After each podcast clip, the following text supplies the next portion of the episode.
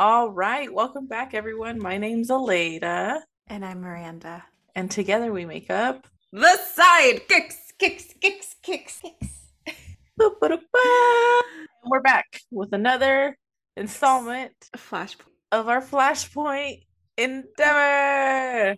It's Welcome so back. It's never ending. We're gonna die reading this book. Dude, it's so fucking long for it to be a speedster. the irony that this is like reading, this is like washing paint dry, and it is literally supposed to be like a fast thing because it's the Flash. oh yeah, it is. It just And yet here we are, yes. still reading. We, we are we are still reading. I believe it's week seven, probably eight. I don't remember. Okay, so we have I think like two more weeks of Flashpoint after this. Yes. So whatever week it is. Um star star log star date.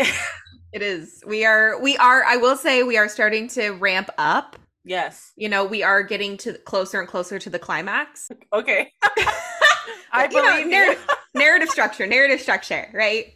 Uh-huh. Like we're starting to it's like the story is starting to speed up like the micro stories the tie-ins they're starting to speed up and they're starting to if you notice they're all starting to end leading to the same point yes. you know we read Finally. we read bits and pieces of four different like tie-ins and every single one pretty much ends with well time to face the amazons That is true.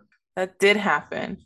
Before we get too into we get lost in our in our thoughts. Uh what did we read this week? This week we read let me pull This it up. week we read Frankenstein and the Creatures 1, 2, and 3. We read The Outsider number 3. We read The World of Flashpoint 1 and 2. And we read Hal Jordan number 3. Yes. Also, Miranda, can you do a quick wrap up as to like where we're at in things? Or was it Yes. confusing? Okay. Yes, I can. All right. So we are, all three of these stories are very firmly grounded in the present, I would say. Um, the they uh, if you if you have not been paying attention if this is the first time tuning in hi welcome this is a series nothing's gonna make sense but it's fine because it doesn't make sense even if you did listen to the entire series i i can say that definitively i've been reading it um Thanks. but Barry Allen, uh, something has happened that has basically altered the timeline in such a way that the world is nearly unrecognizable. The only, like, the only two people that know what's up is Barry Allen and Professor Zoom, aka Eobard Thawne, aka the Reverse Flash, aka the just the most annoying guy at work. yes. Yes. So uh, Barry has woken up into a world of Flashpoint, which, if you don't know, is kind of like it's not a separate universe. Like it's not part of the multiverse. It is a alternate timeline. So it's like the dark timeline. Everyone should be wearing goatees. Somebody probably has an eye patch. It's but it's it, it- but they don't do that because it's not fun enough. Um, Yeah. Everyone is the worst version of themselves. The world is on fire. Um, about a year prior to the start of the event within the comic timeline, um, Diana of the Amazons and Arthur of the Atlanteans are were going to get married, but instead war broke out because they're both shitheads. And then it became and then did they fight their war on their own turf? No. They made it everybody else's problem. Currently, Europe is half sunk by the Atlanteans, and the other half is pretty much occupied by the Amazons, who are just slaughtering people. Over in America, um, because of comic book bullshit, um,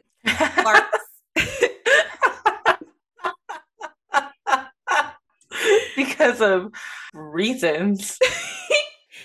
because of comic book bullshit, Clark's like spaceship as a baby destroys Metropolis, and he gets taken custody taken custody by the U.S. government.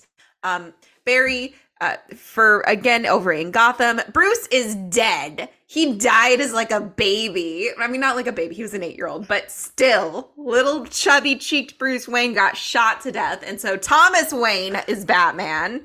He's the worst. But Barry, because he's, you know, he was on the Justice League. He's got friends. He's immediately like, I I know that this world is shitty, but if I get in contact with all my friends, we can figure this out. Never mind that two of my friends are co- actively committing genocide. Oh yeah, that's okay. We could overlook genocide. Yes. That's not an Yes. issue.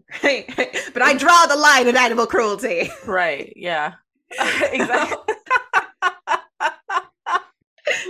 That's a good reference.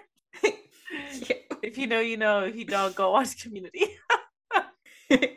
Oh, I I've been having dreams of like comic book characters in community for some reason. That's so funny. Who's in the study group? it's it changes it changes, but I think it's mostly like the Teen Titans. Oh, like that they're makes in the sense. study group. That makes a lot of sense. They do kind of Mhm. all match those. Per- well, that's not true, but that does make sense. They're all kind of quirky. Yeah, it's this quirky, eclectic group of people forced together by circumstance. yes, they're in community college. Yeah. so, but anyway, Barry's immediately like, okay, first things first, I gotta make contact with Batman. If anybody knows how to fix anything in the world, it's Batman. Only surprise, it's Thomas Wayne, the bane of my existence. It's glowing eye Batman, red eye eyes. He's got so you know elated. You know he's evil. So you know he's evil. That's the only reason he has red glowing eyes. I I will say that like uh, when Jason Todd wore the Batman suit, he had glowing red eyes because he's extra. Okay. he is extra. And we see him in this. we do, we do see him. No, I'm not angry about his portrayal, but you know that's not. We'll get it we'll was there. random. Yeah, It was go very ahead. random. It was so. I was so angry at that oh, book. Oh, oh, oh, is that the 13 one? Yeah. Yeah, those are weird. We will get there. Let's we'll table it. We'll get there. Okay, okay. We'll revisit our rage. we'll get there. Yeah. So anyway, Barry goes to make contact with Flashpoint Batman. He dangles the carrot of like, there's a universe where your kid didn't bleed out in an alley. And so he's immediately on board. Yeah. Enough said. Yeah. That's literally what happens, y'all. Don't believe us? You can go listen to that episode. Have fun. Um, I don't, remember which episode. Was it episode don't know. six, episode seven? Who knows? start from the beginning. You know, We talk about it. like it's sound of music. Start from the very beginning. It's a very good place to start. When you learn to read, it's ABC. With Flashpoint, you start with episode three. No, That's really good. I'm keeping it. yeah. So, but yeah, so he makes contact with Batman and is immediately like, "No, you know what we need in order to to right the world's wrongs? We need a Justice League immediately." So they collect Cyborg. They go. They break into because um, the U.S. government has been trying to create their own super soldier. That's like Project Superman, which is where Clark has been kept underground his entire life, which is very sad. So they break into the government facility and they free Clark and in and he just bails immediately because he has no reason not to, honestly. Yeah. Like, what the fuck? I'd leave too. It's yeah, like, I don't I don't got- hold it against him. Yeah, you just got liberated. Like, Yeah. I'm not gonna go work for you. So, but that is the point in which uh, Frankenstein and the creatures really starts. So, um, in the wake of them destroying like this se- top secret metropolis government facility, they accidentally release uh, Frankenstein and the creature commandos. Is that what happened? Okay, because I was like, what the fuck? Why are they in this? I it's They are lovable. uh, I don't dislike the characterizations of them, except the bride. But I was like, why am I reading it? I But I the bride was. okay, so Uh, go ahead, you first. So I don't know what era of DC this was because I never read them outright. I want to say like they were in like Justice League Dark or something, but there was a period. It might have been Flashpoint. It might have been Rebirth. It might have been this time. It might have been like the time period just before Flashpoint. I do not. I genuinely do not remember what it was, but there was a point in time where like they were on. On a super team together, and part of the drama is they were like actively getting divorced. Like- speechless. yeah like so frankenstein and the they, they were actively getting divorced and the bride was like starting to date other people okay, and they were also on the same team this is really campy, and that does sound like a good time. I'm not gonna lie. Is it off the wall? Yes. Do I prefer it to, to Flashpoint immediately? Also, yes. Give me the slice of life of drama and divorce and monsters. I'm here for it. I can't. I can't be mad at that. Yes. All right. So we've got Frankenstein, the Creature Commandos, one, two, and three. It was written by Jeff Lemire. The art was by Ibraim uh, Roberson and Alex uh, Masakria? Masaka? Masaksi? I did not write that in a nice way. What? I wrote it in a way where the letters kind of start to trail off, and I can't read the back the back of it. It's like half cursive. It doesn't say it on the front cover, so but maybe it says it on the. I think it was on like issue two. details. Few details. So, and then issue three, the pencils were done by Andy Smith and inks were done by Keith Champagne. Colorist for all three was Pete uh, Pentazzi. Uh, letterer was Pat Brosseau and Travis Lanham. Travis Lanham is from uh, our Wonder Woman con- our Wonder Woman episodes. Oh, nice. Nice to see them again. Yeah. So the pencilers and inker or the artists for uh episode two or number two is Alex Mas Masasi.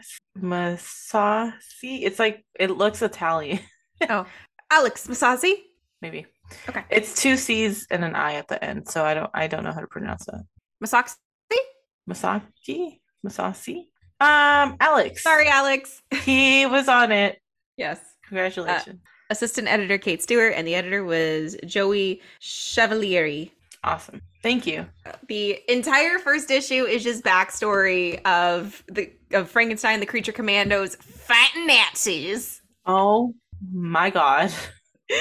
the mess that my brain was in when I first started reading this. Uh to give y'all a understanding, I've had like a really packed uh summer with work, so I was reading this on the way to Universal Studios while I On a bus? on the bus, like as a chaperone to kids. And I was really tired. So I was like, I was reading it and I think I got like halfway through and I was like, okay, like I, I'm gonna go to sleep. And then I didn't touch it. And I was like, Miranda, I can't record it. It's not gonna happen. She was like very nice about it. I was like, okay. and so I started rereading it. I mean, I uh, had to be nice about it because I can't record next week. Oh, perfect. Oh, great. I can't record it again. The stars are aligning. Synchronicity. Look at that. Look, y'all, if you want to have your own podcast, great. But be graceful with your co-host because we're people. Be flexible, be kind, especially to yourself. Yes. So uh anyway, so I was like in this like days of a dreamscape as I was reading this the first time and then like finally I had like a moment. It was like a couple days later. I was like, let me start reading this. I started reading it and I started like halfway through and I was like, what the hell happened? Is like a Michael Bay movie. Like it just starts at a hundred. I was like, what the fuck? Who's fighting who? What's going on? Oh my god. Uh yeah, so that was the first issue. Yep. That that is the first issue. It's them fighting Nazis. You find out that um Frankenstein pre-exists. So in the world of DC, Frankenstein pre-exists. Uh his his life mission apparently is to fight evil, right? He gets discovered by like a com- of what, a captain, a commander, I don't lieutenant, Lieutenant Shreve, right? Fighting in World War II in like the Alps Yeah. right? They join forces and then they both connect with a scientist who works for the government who has who has experimented on people to create a series of movie monsters to be their own specialized unit. That was so out of this world. And look, I'm not gonna lie, this level of off the wall, it hits a it hits a spot for me where I'm just like, okay, so we're just rewriting history in this comic. That's fine. they do they do straight up rewrite history. They kill Hitler. Yes. Shout out to them. Right? But They're the real ones. they are. But out of all the series, it's Cyborg and these fools. the ones that do everyone else is shitty. Um, but I forgot what I was gonna say. Oh, except they have to tie it in to Flashpoint, and that's Yeah. where it gets really weak, where the writing starts to like waver. Listen, I would have read a whole bunch of like series set in 1945 of just the creature commandos like rocking in, kicking Nazi ass, taking names. like I, have been uh it is my duty as an American to take pleasure whenever anyone fights Nazis. exactly. Yeah, like eh, come on. come on. It would have been so good. A like 10 issue series on this, hell yeah, rock on. I'd fuck with that. yeah. and they're just time travel, so they go through and kill like all dictators. Oh my gosh, they come back. Oh my god. Okay, okay, let's rewrite it real fast, real fast. They wake Yes. up 2023. Yes. Like, God damn it. The Nazis are back. The fascists. Everyone's back. This is crazy. You guys suck. Yeah. We're back in action. I would watch the fuck out of that. Well, watch and read. I would However- whatever media they choose to present it in, I think it'd be a great movie though.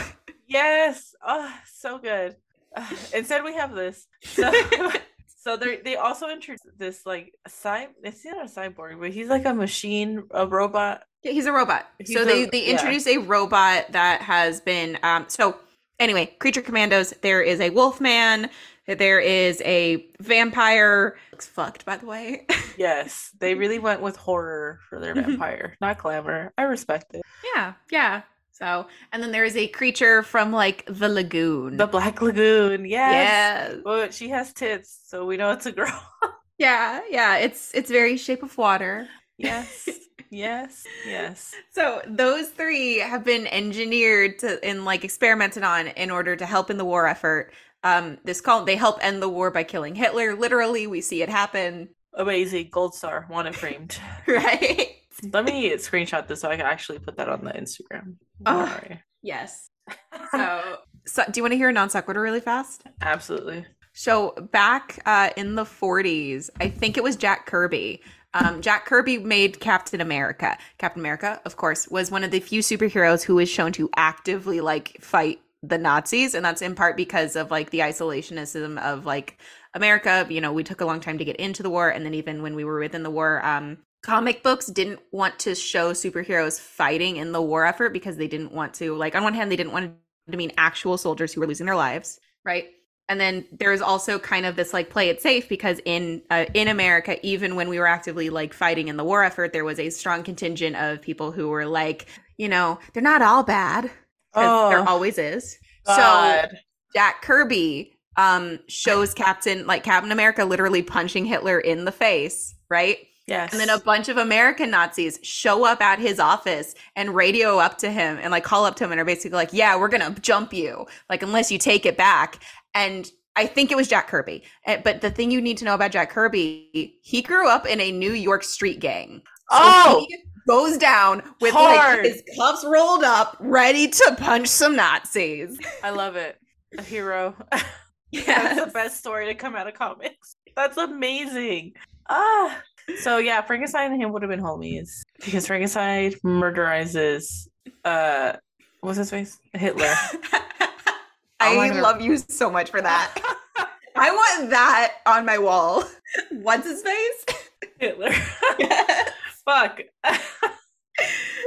yeah, it's wonderful. It's amazing. No notes. But anyway, the war is now over. And so the creature commandos expect that they're going to be like put back to normal. But instead, they have been betrayed by their government, just like Jason Bourne, and have been put into and are been put into stasis.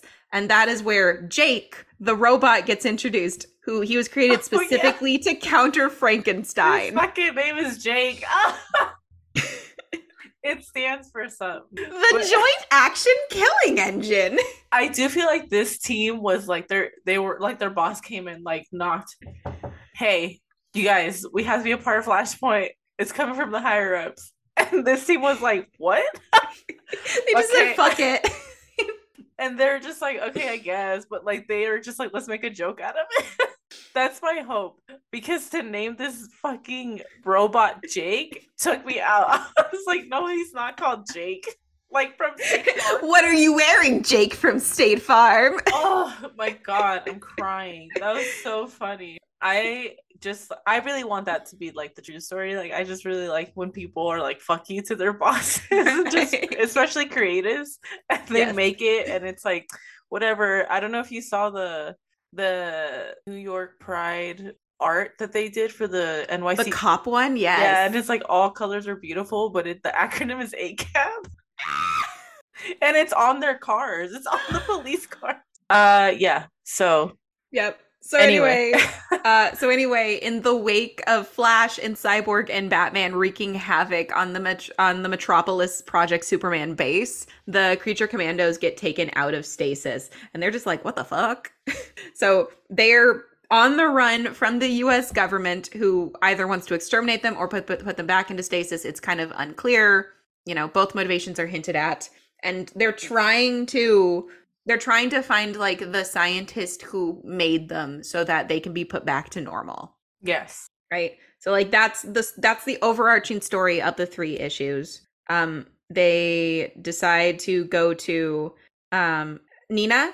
So mm-hmm. Nina is the creature from the Black Lagoon. So her dad was the scientist and so they basically decide to go to her childhood home to just kind of start look for clues. Yes. Yes.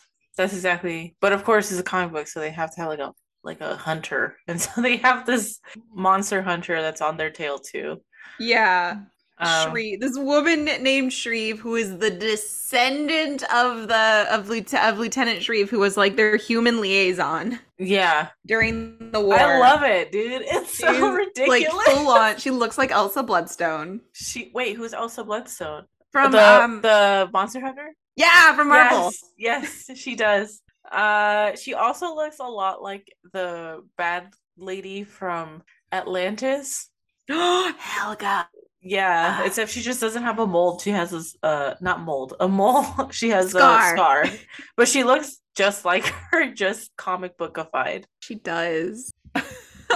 well, blonde lady in a ponytail, so right? you gotta watch out. She means business. Yep. So she is basically she's like their monster. She's the government's pet uh, monster hunter, and her tragic backstory is that her father um, created a second group of creature commandos to find the first group of creature commandos, and the second group of creature commandos betrayed him. Did you hear that, y'all? That's so crazy.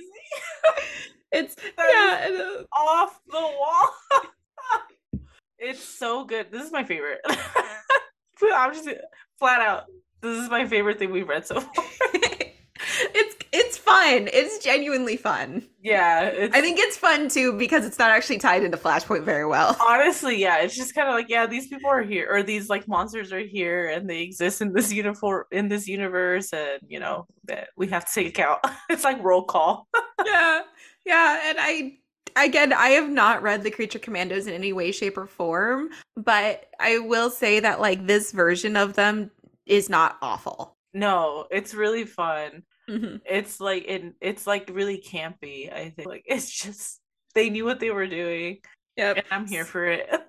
So they go to the swamps of Gotham because of course they do. They the scientist is not there, but they find like a clue that he's in Romania because of course we have to go to Romania. Why wouldn't it be there? Right? Meanwhile, um Shreve, Shreve the monster hunter and Jake who is still active. Oh, he got he's not natty anymore. he got fucking roided, dude. He's so big. he's a robot. Like, well, he got upgraded. I guess is what I'm trying to say. Like, they're not natty. Like, he was never natty, but he was like uh iPhone eight, and then like he gets reintroduced and like he the gets present. jailbroken. Yes, and then he's like the iPhone twelve. Yeah, super big, very bulky. You're still squeezing him into like the eight case though. Yeah, Cause he, yeah, he's uh modular, I guess. you could break him down. He's like a Lego. right? Oh my gosh, yes. Okay, and then um, I I do feel like it's my duty to talk when we're talking about like what fucks the creators had to give. Yes. Um, they have General Lane being the person doing this, right? General Lane is the one that's hunting them. Yes. In this timeline, General Lane is in the Phantom Zone, or not the Phantom Zone, the Negative Zone. Where's wait? What's the negative zone? Yeah, our I think it's the negative. I think it's the negative zone. It might be the Phantom Zone. I don't remember. Uh, whatever. But basically, in super in Superman lore, um, he it's the way that Kryptonians dealt with criminals is they basically banished them to like a pocket dimension. Oh my god! And so that's what happened in the second in the at the end of like the second Project Superman book is um, right patient zero, subject zero, and General Lane both get sent to like the negative zone. But, he's here now. So. So it's Okay. like this isn't generally this is the other guy because in the very first comic book they make a reference they say the other guy's name. I think it's like General Park or something. They didn't even care enough to go back. Honestly, same. I would do the same shit. Whatever, same dude. they don't matter. It's just a person. Just a general. yeah. Put him in a fucking outfit and make him be bad. oh, Uh, but I'm yeah. here for it. so so Shreve and Jake from State Farm show up. yes. Uh, there's a big fight. In the midst of the fight, the Wolfman gets shot with a silver bullet. Aw, so sad. Yeah. It is so sad. And then it seems like everything is lost because again, Jake from State Farm was made specifically to defeat Frankenstein. So they're they're losing the fight. And then who shows up? Dun, dun, dun, dun. The bride. Uh, that was crazy. It was. It was. She just like shoots Shreve in the shoulder. Just like boop. yeah, all that happens. Uh, and then it goes into the third issue. Yep. Um, I would like to. I want to pause for a moment because Yeah. I recognize. Um, so the the new team of creature commandos, the one that like uh, kills uh Lieutenant Shreve. Yeah. That's like Solomon Grundy and Manbat, and then I think I know the one like the irradiated. uh, He's not called the irradiated man, but I think I know I've seen his character other places. hmm So like this is just more people to add to like the in memoriam section. Yeah. Yes. If I knew how to do bracket systems, like how people do it for sports, this Flashpoint like deserves a bracket system. Like who's gonna make it to the finale? Nobody, nobody makes it to the finale Exactly. because Thomas Wayne destroys the universe. Ah, you're right. Ultimately, that would be the gag. so anyway, the bride shows up. Turns out she's been working with another super shadowy uh, agency called Shade. Ah, They're going to go fight the Amazons. She's here to recruit like her husband, yeah. and he's like, "Well, I have an injured man. Help us g- get him medical treatment, and then I'll go with you." Yeah. So, uh, I will say the bri- I love the bride's belt buckle. I just noticed it. It's like it looks like a battering. It does. It does. I want a battering belt buckle. I also oh, want an actual battering. okay. Just You know how sick that would be? a multifunction one. Yeah. You gotta find like a metal artist and then they'll make it for you. Right? Uh Yes. Her outfit is pretty so cool. that brings us There's like a corset with jeans and a cool belt buckle and a leather jacket. she has forearms, so all of her clothes have to be custom made and she has her leather jacket is such a nice fit considering she has like an extra set of like shoulders. Yes. I, it took me like way too long to realize she had like extra arms. But when I did, I was like, oh, yeah, that makes sense. Why wouldn't she have that? I have a limiting mind limiting mindset. I should have realized she had four arms. Um, but yeah, whoever her seamstress is, killing it. hmm hmm Yep, she looks great. So all of them they go to Romania. Yeah. right? And they discover in the heart, like in or Castle Transylvania, whatever it is, there is a village of monster people. Because it turns out that the scientist did not did not just create a way to turn people into monster people. No, he just stole someone else's research. What a shock. What a shock. Like he How- he did the equivalent of like he did the he did like the most white thing in the world which is go to a rural part of like a rural country and learn their like their medicine or their knowledge and then came back and was like i discovered a plant Yes. I did everything by myself in the span of two years. That is outrageous. so this guy goes into the most gothic of gothics and finds this like small community of monsters. And in my eyes, steals one of them, kidnaps. yes Right? that is exactly what he does that is literally what he does because it turns out nina was never human to begin with she was always a creature from the lagoon Dun dun dun dun. And she had a whole community of creatures from the lagoon that she could have been raised with. Yep But no. But no, no, no. And it's not even like when this gets revealed, it's not like he says, Your parents asked me to take you, or like you were orphaned. He doesn't say anything like that. He was just like, You were so beautiful, and I was so lonely. So I just took a baby and took her took that baby to America with me. I you were the runt, so I took you. Because he was like, You were the smallest one, like you had no chance. So I stole you. Yeah. What? It's the most is listen, It's the most colonizers. It is. It is. It's it's this this may this scientist might be the whitest person in this book series. Honestly, yeah, he's he's a villain. Yes. Absolutely. As much as like the creature features folks, but creature commando folks. Mhm. He's crazy. That's not okay. Yeah. But because uh, Oh, Oh, he's go ahead. revealed in a mummy suit. I'm sorry to interrupt. I just got to the panel. What? It, what? no explanations. No Everyone- explanations. Y'all, everyone's like massacred from the town. It's just like him from what we see. And Yeah. he is in a mummy suit. It's I laughed. he's he's appropriating uh monster culture. He is. What a dick. Right. But yeah. Anyway, continue. Sorry. anyway, so because they were talking because they were talking to the bride and telling her where they needed to go in front of Jake from State Farm, um the US military beats them there and has in essence massacred this entire community. Yeah. And I would like to point out that like people are not as upset about that as they should be. I know. I was like, disgust is not the word, but I was like horrified because this panel that we see when they walk into like the little valley where the the monsters live in, they're all on the floor like sprayed out, and I was like, no, I forgot this was stupid Flashpoint. Everybody has to be dead. Ah, I was Yeah. so sad. God. So, like, this entire town is dead. At one point, like, we see specifically, um, when we when when they get to the moat and she sees the other creatures from the lagoon, like, we see specifically children, yes, right? Because that's when she makes the connection of like they're like me, right? yes, yes.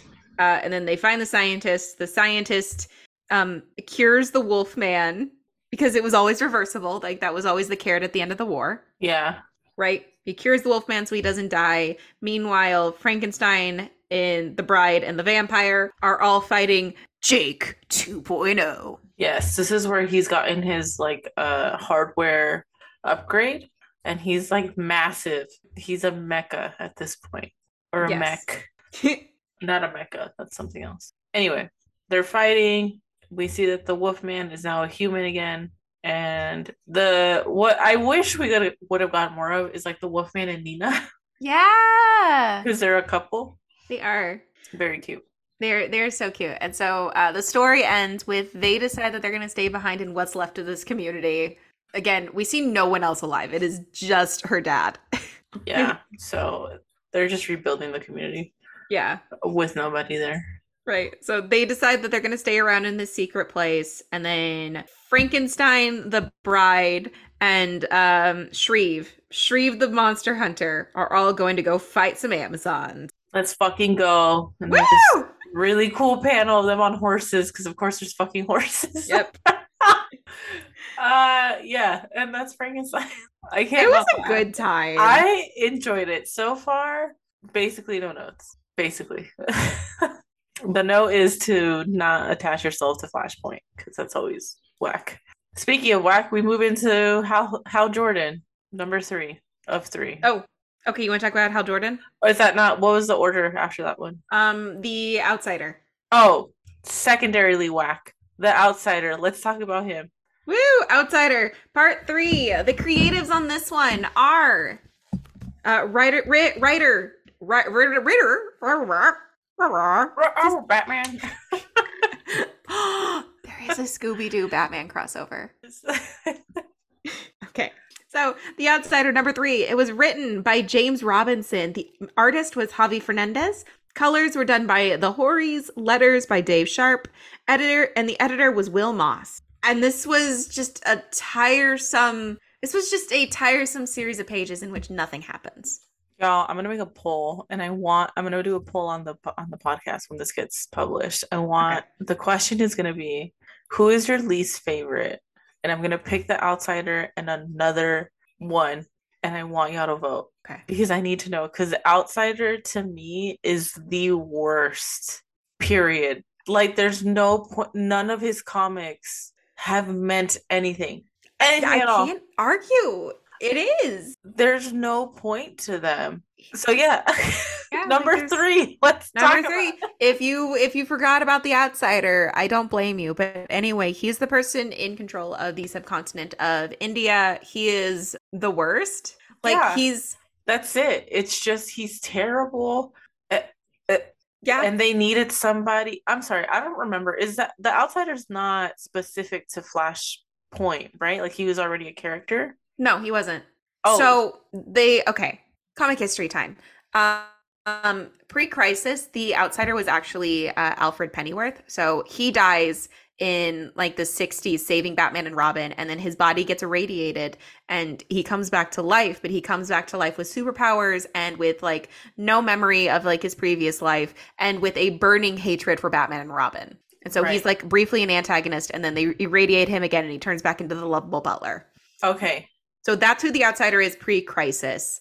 This he looked very similar to this outsider, but like his the powers that he had are not what this outsider has. Okay. Uh, this was created for Flashpoint. Okay. Um, so if you do not remember, um, he was just a weird baby that was born in India yeah. that like created a black hole, yes. and then he That's he's like indestructible. like that's his entire thing is he's like borderline indestructible, and he's basically just spent his whole life um amassing power by fucking over everybody around him. very And- capitalist. Yep, he is. Capitalism taken capitalism and libertarianism taken to its natural conclusion. Yeah. Yes. Thank you for reminding me. We did talk about that when we first were introduced to him.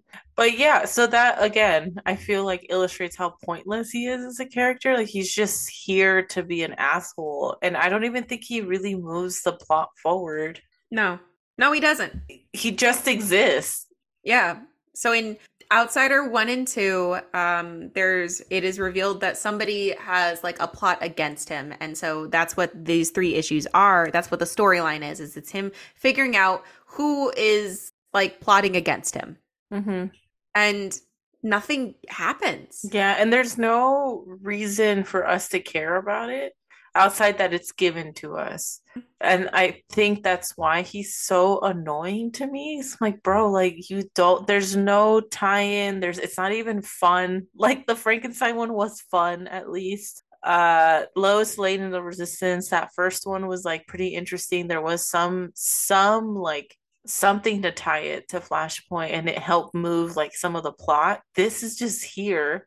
Yeah, it's I would put it on par with like God of War in terms of you're just seeing an awful person be awful and succeed. Yeah, and I'm just like not interested in seeing shitty things happen for the Mm-hmm. sake of seeing shitty things happen. Like I don't that's not what I subscribe to. That's not my thing. Yeah. Um but yeah, so in this in this third one, in the se- in the second one we see that uh Manhunter Okay, so what happens Yes. is um the Mr. and Mrs. Terrific and then a third person attack him in the first issue. Mhm. Uh he knows that somebody had to free them from prison and set them up to fight him. He thinks that it is his rival uh Black Adam.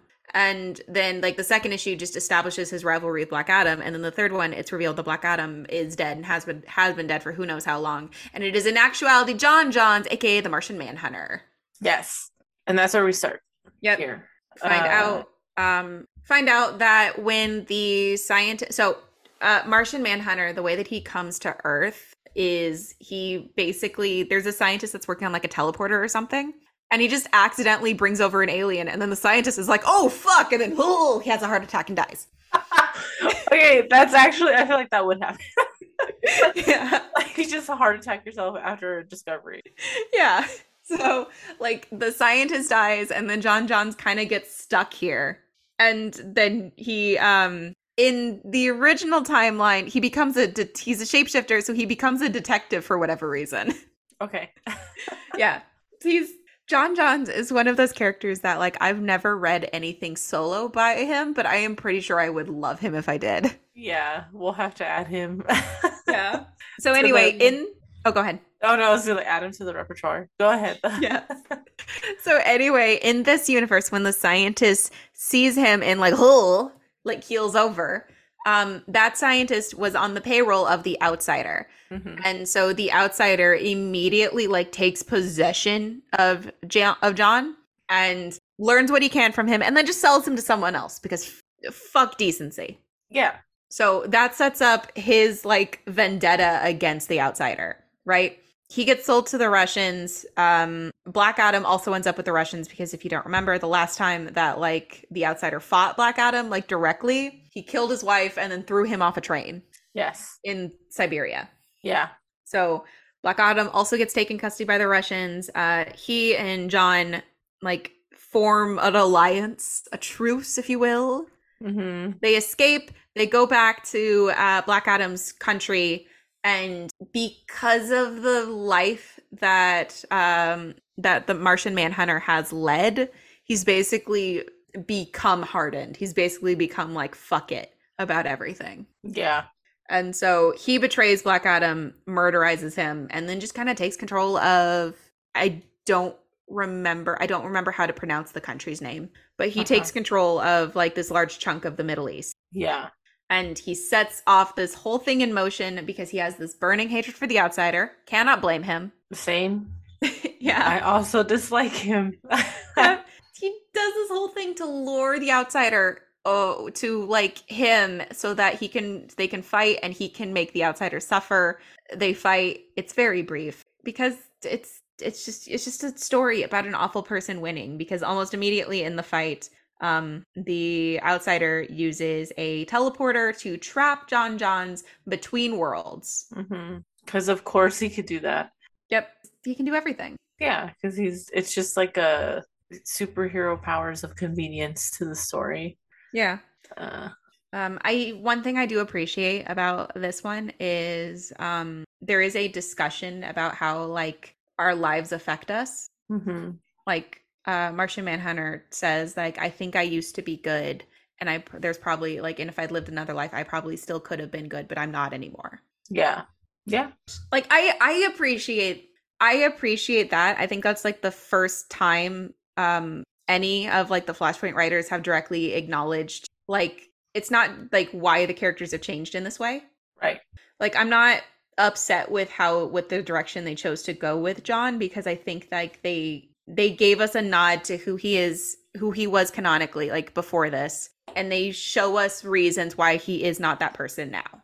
Yeah. There it's not just I yeah, I agree. I think it's one like one the first time we see them like have an acknowledgement of like I'm not proud of the things that I've done, but I've been hardened and so these these choices are the ones that I I know to make to keep myself safe or to to have closure even though the closure is murdering Yeah. but it's like really one of the only times that we have those conversations and yeah that's a good carrot to pull out of it because outside of that the outsider comics have just been like brutal for Mhm. brutal sake or brutality's sake Yeah, they Yeah. really have. And then um the outsider cuts him in half. yep so that sucks Yep, it sucks. Uh the only thing that really happens in the comic, like the only reason that this comic really ties into the greater event is at the end of it, the outsider decides he's going to join um Cyborg's like ragtag group effort against like the Amazons and the Atlanteans because he knows that one of them was conspiring against him.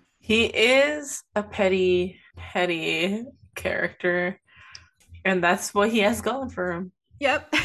but i don't want him to be petty he's so shitty you know i mean like He's not petty in a fun way. No, that's what I'm saying. Like, I watch reality TV so much. It is, I do it. I love it. And those people, those people are petty, but at least, like, by the time they're petty, you're kind of on their side because you've seen what's happened to them. you're like, all right, well, I understand. Like, I probably, probably should, but I understand how we got here. And with Yeah. the outsider, I don't necessarily care how he got there. He's just kind of an asshole. Yes. So, Like he he started bad, you know. yeah, Like we don't we there is no point in time when we see something we can empathize with. right. Yeah. Like it's there is really like it's he starts off with betraying people, he starts off with killing people's families, he starts off with just salting the land around him because he feels like it. Mm-hmm. Yep. You know, it's Ugh, what a It delightful addition. What it is. Moving on to World of Flashpoint 1 and 2. Yes. This one was written by Rex Ogle. It was penciled by Eduardo Francisco and Paolo uh, Siquiri, Siquira Mhm. by Edward Eduardo Francisco and Roland Paris. Colors by Stephanie Renee. Letters by Travis Lanham. Assistant edited by Sean uh, Mackiewicz. Mhm. Uh, edited by Pat McCallum. And I, okay, I mentioned earlier I was angry at this one. Yes. I wasn't angry because it was bad. Okay. I was angry because they they told a story in three issues and we read the first two, right? hmm I think the story could have should have been longer. I think if this story had if if this story had been like a proper like full out storyline, then this would have been good. That's fair. And that's infuriating. Yeah, because they put so much money into making other things that, you know, don't have good follow through either, but also don't have decent writing. Yeah. So in this one, we follow Tracy 13, who is um, in the normal continuity. She's uh, one of the big magic users, Okay. like in DC. So um, I've she references several storylines uh, in the comic because you know the magic people are weird, and so they can see some their alternate selves sometimes. yeah. So like she references several different storylines she's in, and I've read I think two of them. Okay. Yeah. That's cool. so like she's this very uh she's this very like powerful magic user in like the DC universe, right? Well, in this one, um her family was living in Paris when the Atlanteans sunk it and it killed her mom and two or her two brothers. hmm And she manages she on instinct teleports out herself and her dad, but she can't do anything else cuz she's like she's a child, she's a teenager. Yes. She's 15 in like she's 15 in the book and this happens like 8 months before then. Yes. So she's probably like 14 when this happens. yeah. So her dad has become obsessed with finding a way to stop like the war, which is understandable. Mhm. Um he teams up with Hive, which is a which you might remember from our Judas contract episode. yes. Yes. Yeah. And Tracy, meanwhile, has devoted herself to studying magic, to getting better at magic, because she was she she blames herself for what happened. hmm which you know is it's awful like she blames herself and she feels like her dad blames her i think I think the dad does blame her. really Yeah. i don't think he does Okay. Why? talk about it Yeah. I think i don't think he does because like i think i i think like the way he treats her like he's very against magic right like he Mhm. doesn't want her to study it he doesn't want her to engage with it i think he i don't think he blames her i think he is obsessed with finding a way to control things if that makes sense like Yeah. it's it's he doesn't directly blame her for what happened to like her mom and her her brothers he is more angry at things he can't control and he can't control her magic but that's different than him being angry at her Okay. That's a good take. I kind of took it like uh because when they teleport, she teleports her dad and herself out. Yeah. He does have like he does like push her like you need to go back and get your your fam the rest of the family like you have to Mhm. do that. And she's unable to because it's, it takes a lot of power to do that. Um and then I guess for me when I was reading it I was thinking like oh if she used like her failure of using magic in a way that like helped their family. Like how can you use magic now? You're studying magic you're really good at magic but when we needed it you couldn't do it. Okay. So why are you using it? Like why stop using it? Because i think to for me when i was reading it to him it's like a reminder of like what couldn't have been fixed in that moment but i it probably does come from control because he is very controlling. Yes. Just period. Like that is absolutely yes true. Um but i don't know but yeah that's how that's kind of how i saw it.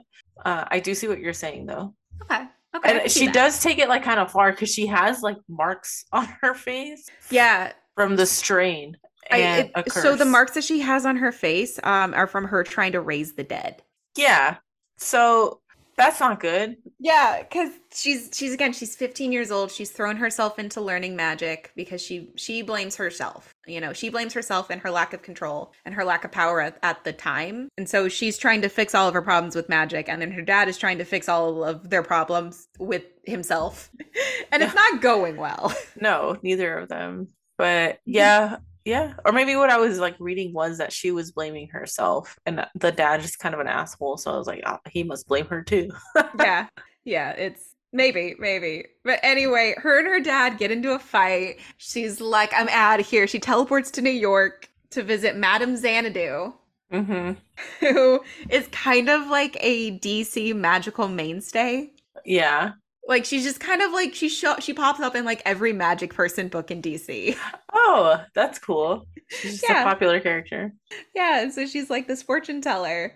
She advises Tracy like the world is shit, but that's because no like people aren't willing to come together. Everybody's fighting, right? Mhm. And so she directly references um some of the ways that the timeline has changed. So in this reality during like World War II, the Justice Society never came together. Okay. And then and then like 20 years ago, um Clark Kent just or Clark Kent, uh, Kal-El accidentally destroys Metropolis with his rocket. hmm hmm And then, of course, you have the current war between like the Atlanteans and the Amazons. Yes. So she's she's Madame Xanadu is using her magical powers to be like, there's all these opportunities when like we could have come together and created a better world, and it just didn't happen because everyone was too busy fighting. Yes. And she's like, you know, it's if the whole world is at war, you don't personally have to be at war. Go talk to your dad, kid. Yes. Yeah.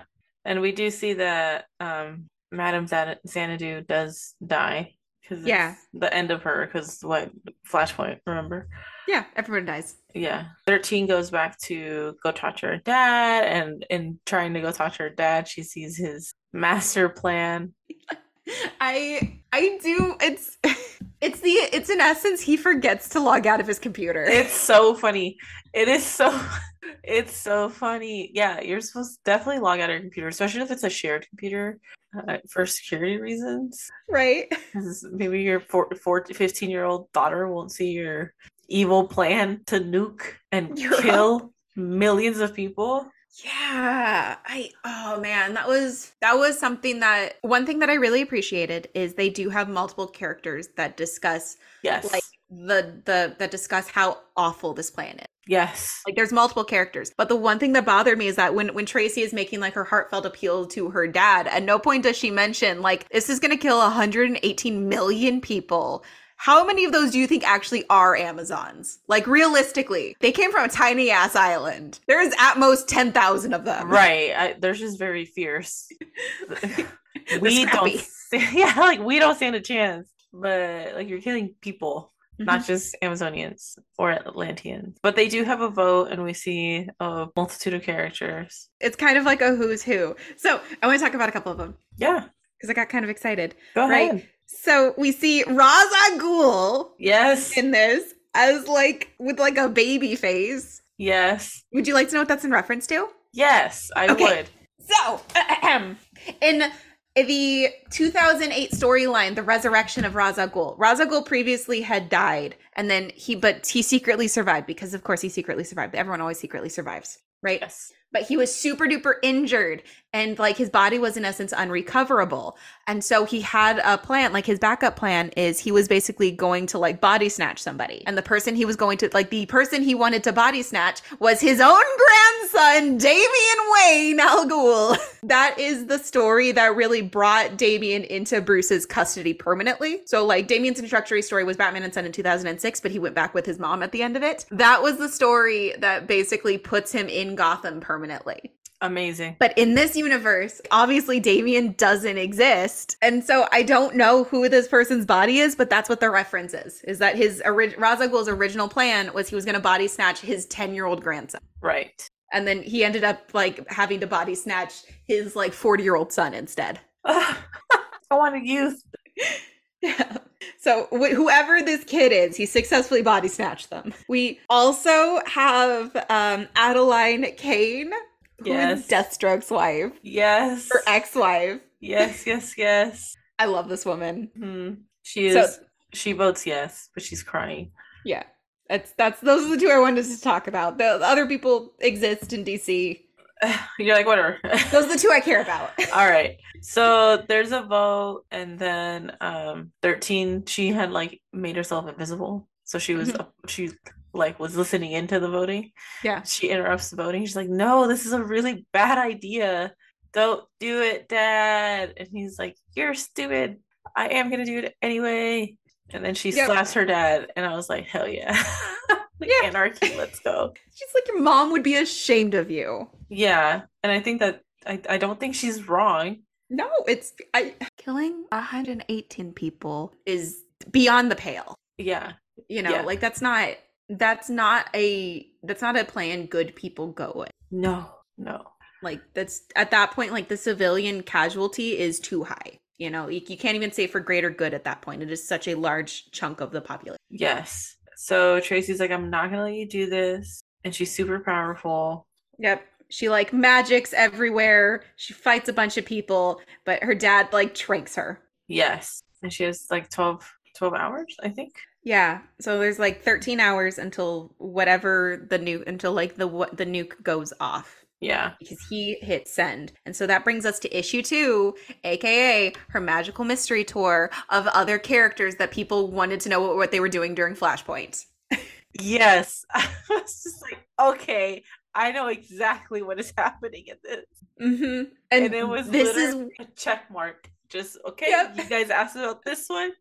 That's what they're doing. This one, somebody got a bunch of emails. somebody did get a bunch of So this is the point where like I'm really frustrated because this wasn't a bad story. I just think that like if she if her the point of her ma- like she thinks that she's going on this magical mystery tour to collect like a team. Yes. Which is fair. That's fair, right? Like the last thing Madame Xanadu does is talk to her about like the importance of community, yeah. right? But she's not meant to be like finding a team. She's meant to be learning something from everybody that she teleports to, right? This story would have worked a lot better if instead of everyone having one page, it had been like one or two of them per comic. Yeah, because it is. It's twenty two pages, and it's Mhm. like one, basically like a character for like I don't know, like eleven of those pages to fifteen of them. Grog gets the most. Well, I guess it's kind of two pages, but it would be like one spread. Yeah. But yeah, it does get really rushed because it's just a check mark list of like, okay, this is what's happening here. This is what's happening there. That's what's happening. We don't really care, but you guys care. So we're writing it into the fucking book. Yeah. And be happy we fucking wrote into the book. pretty much. Yeah. Pretty- Like it just I just think it would have worked. It would have this could have been a good story. This could have been a good story in a steaming pile of shit. Yeah. But they abbreviated it because Yeah. that was their standard. Yes, and so You they made it a, a small pile of shit next to it. Yeah, cuz like if this had if this had been her like having little mini stories with each of these characters, then Like a five issue probably would have been better Yeah. because then it like two of those, two three of those would be like two heroes that she goes and visits and like learns something from them. Even Mhm. if they they're all telling her no, at least she learns like what how they were coping or like what me- like how to move forward with the plan or whatever. yeah. But Um, yeah, Anyway, she wakes up from the sedation. Her dad's like, "It's it's unstoppable. Like you know, this is this needs to happen. They deserve to die." yeah, Right? She teleports out. She goes to Madame Xanadu, who is dying in like a pool of her own blood. that she's crying. Yes. that looks metal as fuck. So yeah, that's it. She has because she wears like a if you if you're not familiar with the character, she She's wears got a blindfold. a blindfold, like a cloth, and then her eye it's just like she's crying blood. Yeah. That's it. That just I was like, whoa. That's- I mean, Madame Xanadu looks gorgeous. Like She she's this elderly woman. She's grayed beautifully. yes. She's got like this wonderful red dress because age is just a number. She wears what she wants. She dresses for herself. I Yes. appreciate it. Yes. And like here she is, like she's she's crying blood and she is dying actively. Yeah. And so her with her dying words, she basically imparts like I'm going to give you my last bit of wisdom. Take my cards. They're going to lead you where you need to go in order to save the world. Yeah. Right? And so she takes the tarot cards and they in essence tell her where to teleport. Yes. So the first place that she goes is Japan and or is Tokyo, Japan. And Japan is being protected by the red tornadoes. They kind of look like the Titans from Attack on Titan. Oh, a little. They they also look like Vision. They do look like Vision. So like one of them looks a lot like Vision, but one there's like a, a panel where it's just like a group of them and they Mhm. they look like Vision, but because they're red and have like a white streak, it kind of looks like like the the character design of Attack on Titan. And I was like, wait a second, that can't be. oh no! Oh no! No no! and it's the tornado part also kind of looks like fleshy as well. So It does. It does look sinuous. So, but she pops up and she's having a conversation with one of them that is in the lab, and he cannot leave the lab because he's not finished because the his creator has died. yeah, His creator died without finishing him, and he's not allowed to leave the lab and help save the world until after he's completed. right. And it's, I will say that like it's very Little Prince. Have you ever read The Little Prince? No. It's my favorite book. It's one of my favorite Aw. books. It's a it's a French it's a book that was written by like a French pilot during World War II.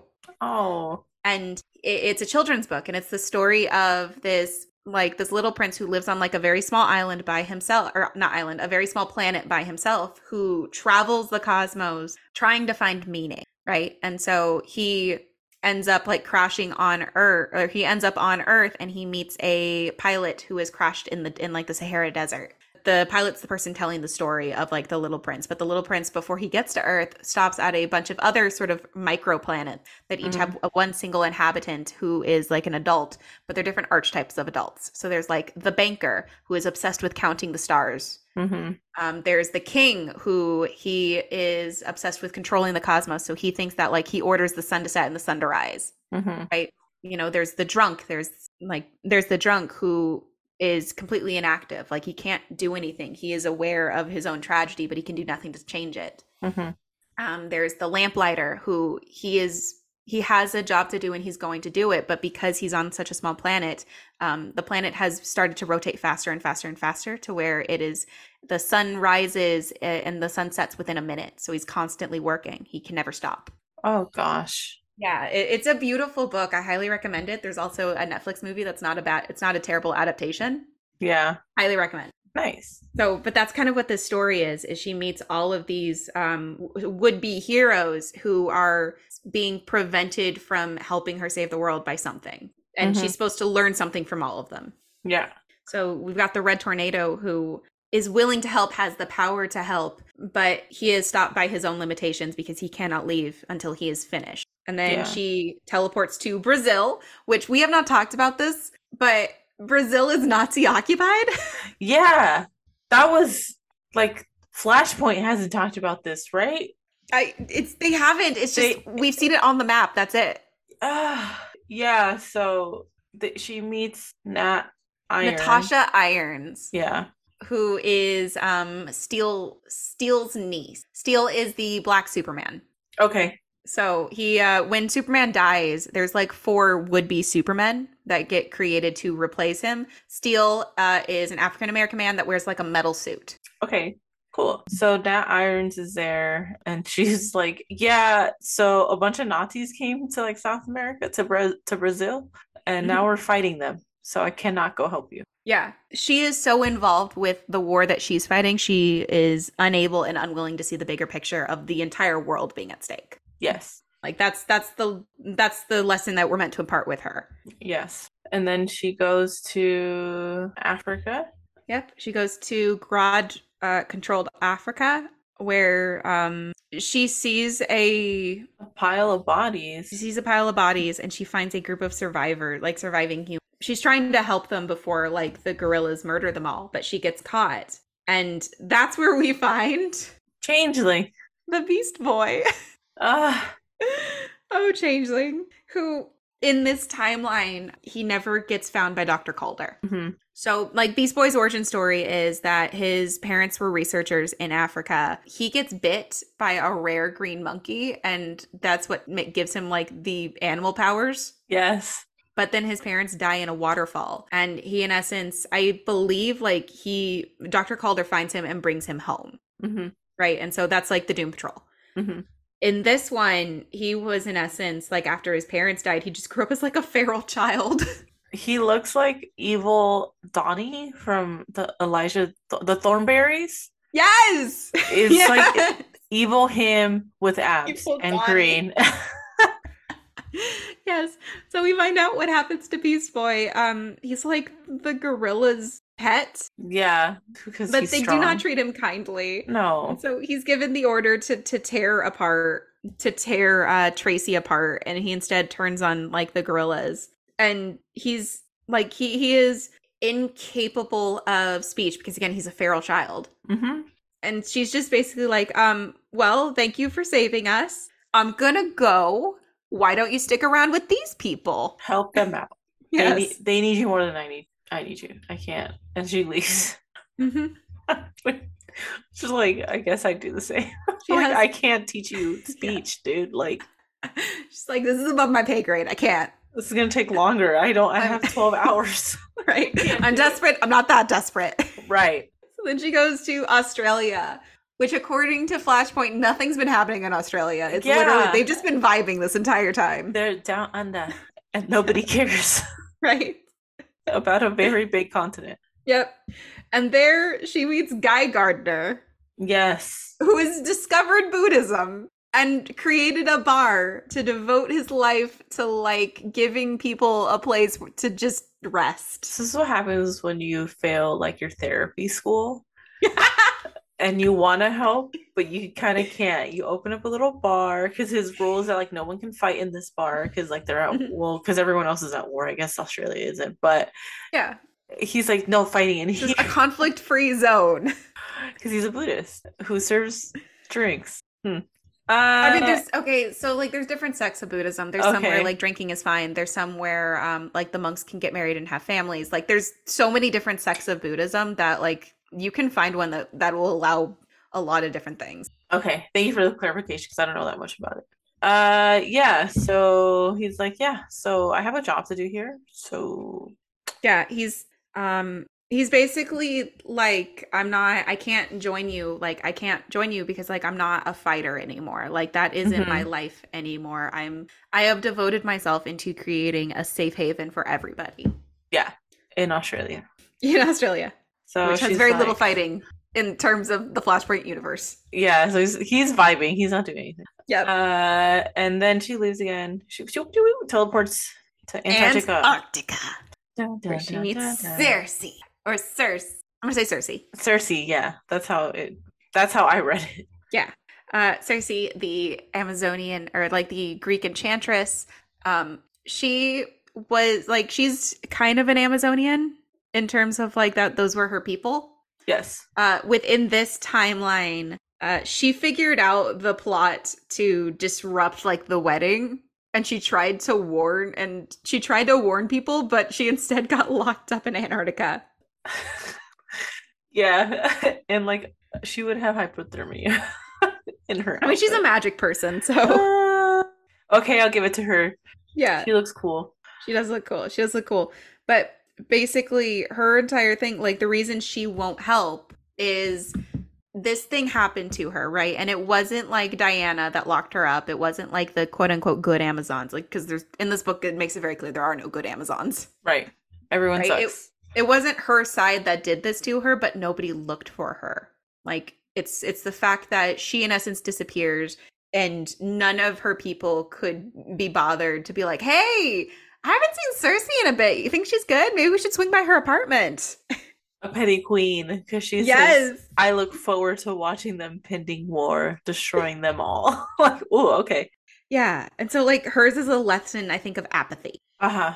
because she also um like when Traci complains to her like nobody wants to help what is wrong with everybody she's like everybody is just very wrapped up in their own perspectives you know they want to do what they think is right and how and they want to shape the world the way they think it needs to be shaped which Yeah. I roll. it's I huge eye roll huge eye it's roll such a pretentious page Like, for like i read it and i was like okay whatever like the writers are trying to say something and they're using this character to say it and it's very like the Yeah. writer was going through something i think and it came through the character because it's very um it's it's very much along the same veins of if you kill a murderer, then the number of murderers in the world stays the same. Never heard that. oh, that was amazing. But she says like uh, it's just very like I just discovered philosophy and I'm gonna say things that sound edgy and cool. right? And she's just gonna have to deal with it and the right and the readers do too because they're reading this fucking book.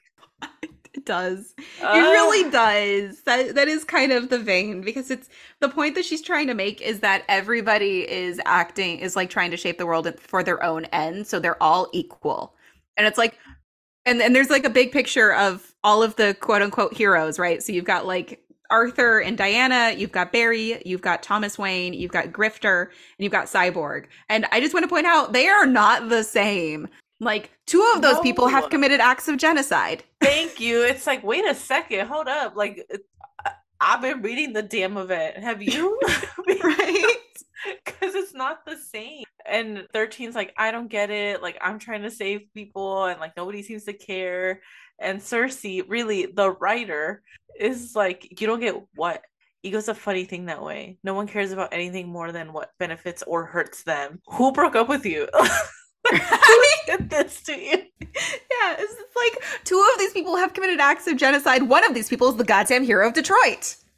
the other one got is trying to save things like you don't think the flash would like to stay with his mother like, like his mom died in the actual realities from Yep. Bro you missed the assignment. Oh my god. I was just like this is so stupid. I sc- i texted rand. I was like stupid. It- It's fucking idiot. Like they thought they were doing something. They thought they were reaching some deeper point about like war. they did it failed completely. Because you can't have those conversations on one page. You can't you i refuse to believe that you can like dilute the the argument to a single page and then just like it's such a fucking like ego boost to be like oh well you know what the fucking readers can't do? Argue with me. So i'm gonna tell them exactly how i feel. I was like wait a second. This girl's trying to save the world. What the fuck are you talking about? Anyway i'm off my high horse. Yeah. the next page is We're back in Gotham. We meet one of the Bat Boys, Jason Todd.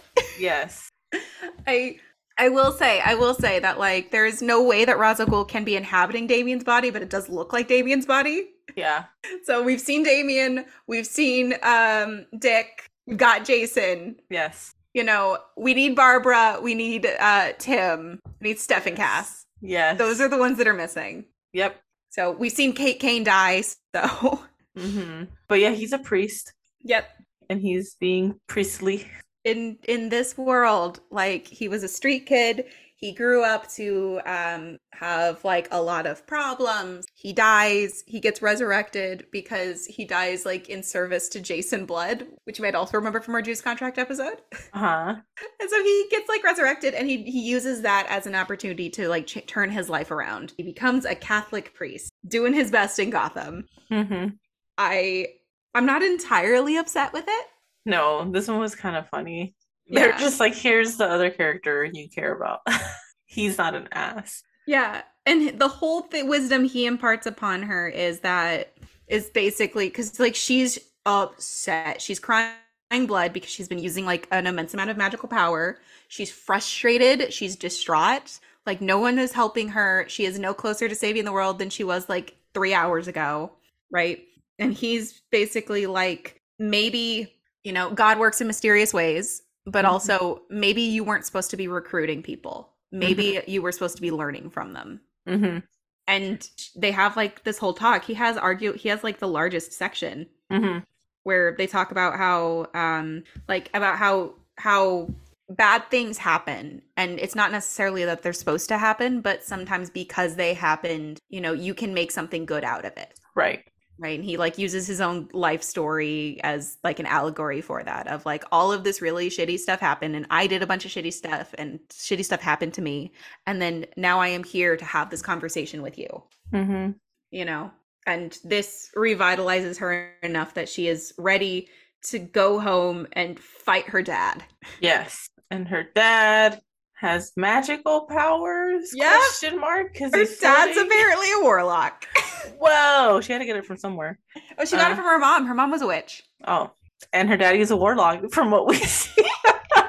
And that's where it ends. We'll pick it back up when we get to part three. yeah, but yeah, it has potential. It's just that one part. I don't know. I have a hard time with comic books. Well, not just comic Yeah, about fair. certain things, especially when it's not deserved. Like you haven't done any of the work to talk to us like this. But okay, you got to write on this, and you had a you had an opportunity to say something, and you said it.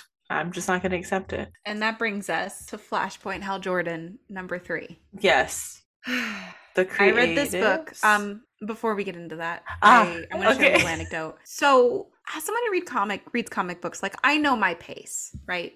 yeah, Like on average, it takes me between like twenty five to thirty minutes for most.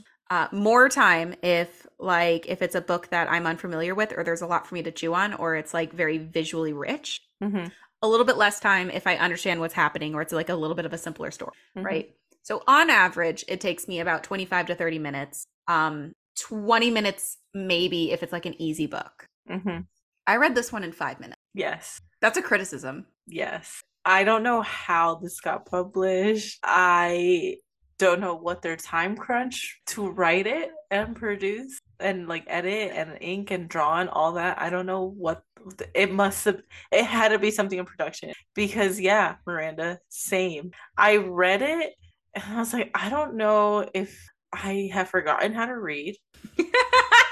You're just like just going past words, going past words. Picture, picture, picture, picture, picture, picture, picture, picture, picture, picture, picture. Literally, if you don't read anything and just go through, you understand what happens. yeah, that's true. Um, but even like when there is words, it's all dialogue. Most of the time, comics is dialogue, right? But the bubbles are so little on this one. It's like single word answers. Yep. I don't know. And then there's a bunch of two-page spreads because it's a it's a big action yeah. So I the only way I can describe this is they with this comic book, they thought they were like writing the Flashpoint Pearl Harbor. Oh, yeah. Honestly, yes, because it is like an aviator story because it's Hal Yep. and it's a act of war Mm-hmm. and there's tragedy. Dot Yep. dot dot. Like that's what they thought that they were doing with this the mark. Yeah. So the creatives. Uh, writer Adam Schlagman, artist Cliff Richard. Colors were by Alan uh, Pasalacqua, who, if you remember, I think also uh, did the colors for I want to say the Jessica Drew book that we read. okay. So I, I might be wrong, but it, it's I recognize Alan Pasalacqua. Mm-hmm. I recognize the name. Nice. Um, letters by or not Jessica Drew, uh, Jessica Jones. It might be Jessica anything anymore. This book is destroying. It is a slow decay of the brain. Letters by Wes Abbott. The assistant editor was Darren Shan, and the editor was Brian Cunningham. Yep. And last issue, um, whoa. So if you don't remember from issues one and two, Hal Jordan never becomes the Green Lantern because Abin Sur, the Green Lantern that like gives him his ring, never dies. Instead, Abin Sur is a hero on, or has become a hero on Earth, and Hal Jordan is kind of like his liaison. Yes. Like Abin Sur thinks that they're friends, and Hal Jordan is like, what a prick. He's a hater. He is a but hater. yes. that is the attitude. Yep. So in issues one and two, we establish who Hal Jordan is in this universe. We establish that he's working with Abin Sur and that he is um that Carol Air or Ferris Air has been basically requisitioned by the US military. hmm And so he has become a pilot for the US military through that, commits like acts of great bravery and also government destruction. And this makes him a hero in the eyes of the public. With Steve Trevor dead, they need a face they need basically some um, someone to be like the American GI hero for the people in the war effort. They land on Hal Jordan and they offer him the opportunity to be the pilot that nukes uh, New Themyscira, aka Great Britain. Yes. And that's where this opens up hmm with them leaving on that mission. Yep. So he's got the warhead. There's a group of like 12 other pilots with him that are like the distraction, right? Yes. Carol is one of them Yes. because Carol has had enough of his bullshit.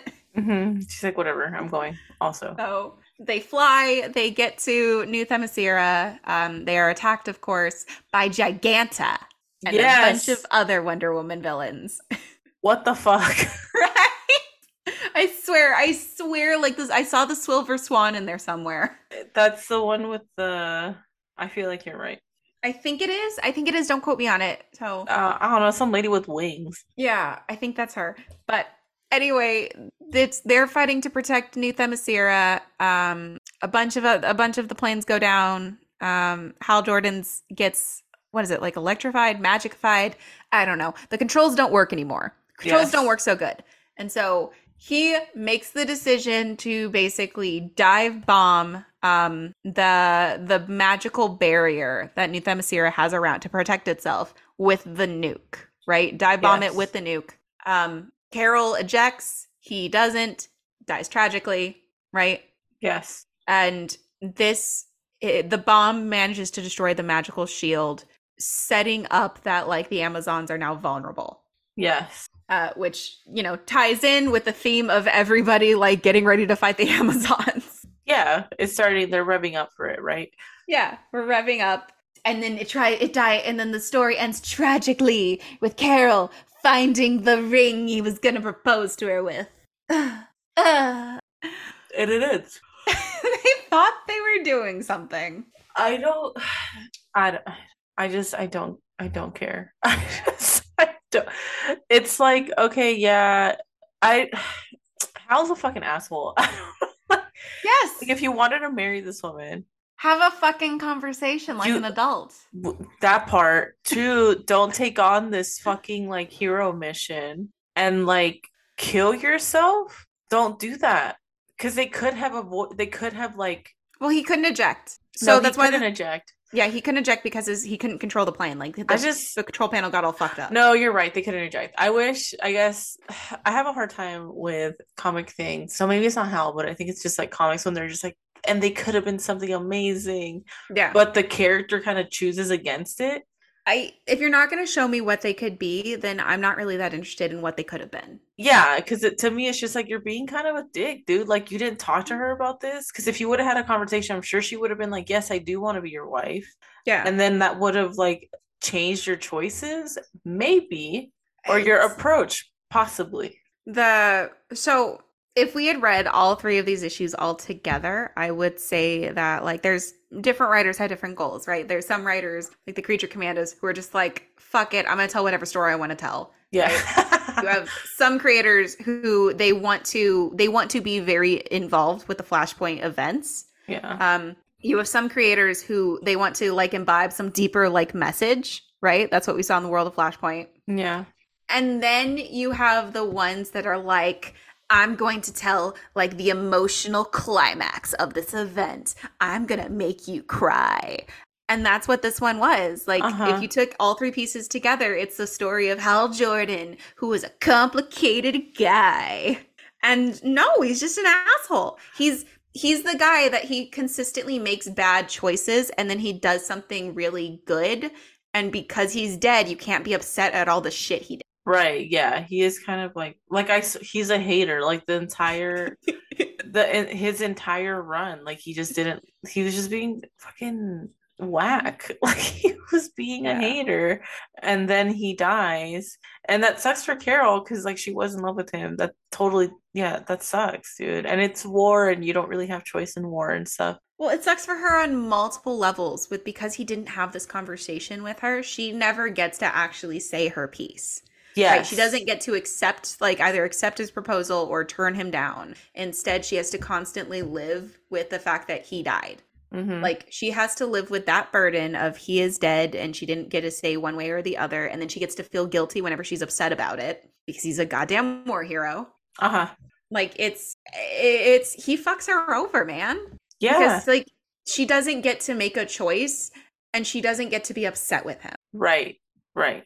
Yes. Thank you for you know, putting that into words because I was like some I couldn't figure out like I was like I I'm more mad at him. like I'm more like dude what?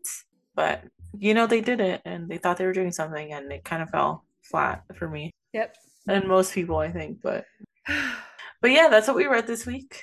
Um, so, Aleida, did you recommend any of these? Yes, I would recommend the Frankenstein ones.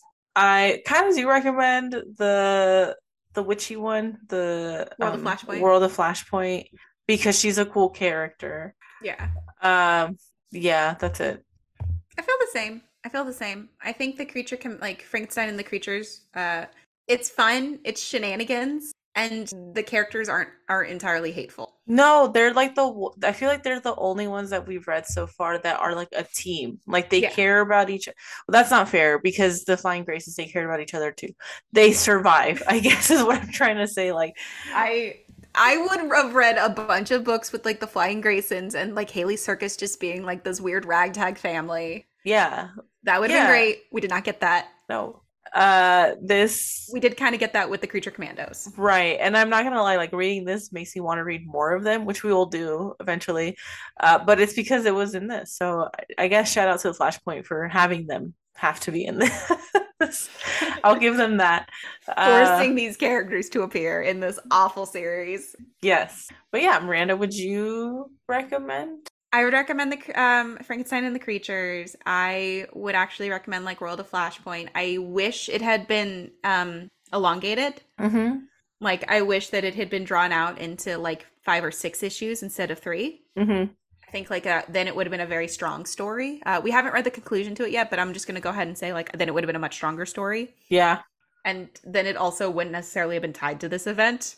Yes. right? like it is tied to this event, and that's not to its detriment, but there are ways that it, in essence, could be adapted very easily to just be a normal comic book. Yes, I agree. Um, you don't need to read The Outsider, and you don't need to read Hal Jordan. Yeah. Period. Yeah. Uh, yeah. So, what are we reading next week? Feel free to read it with us, or just listen don't. to us cover it. So, we are doing next week we are taking a break. We are. A to discuss to discuss the history of the San Diego Comic Con. Yeah, I'm so excited. That one's gonna be fun. Yeah. Uh yeah, so take a break. Don't you know, you don't have to read the Hal Jordans for a while. uh yeah, and join us in learning about the comic con history. I'm excited. Uh, Miranda's taking kind of the lead on this one, so I'm excited to see what comes out of it. Uh, it's the story of nerds. Ah, yes, the story of this podcast. right? yes. Well, yeah. So come back next week to hear about that. Miranda, where can the people find you?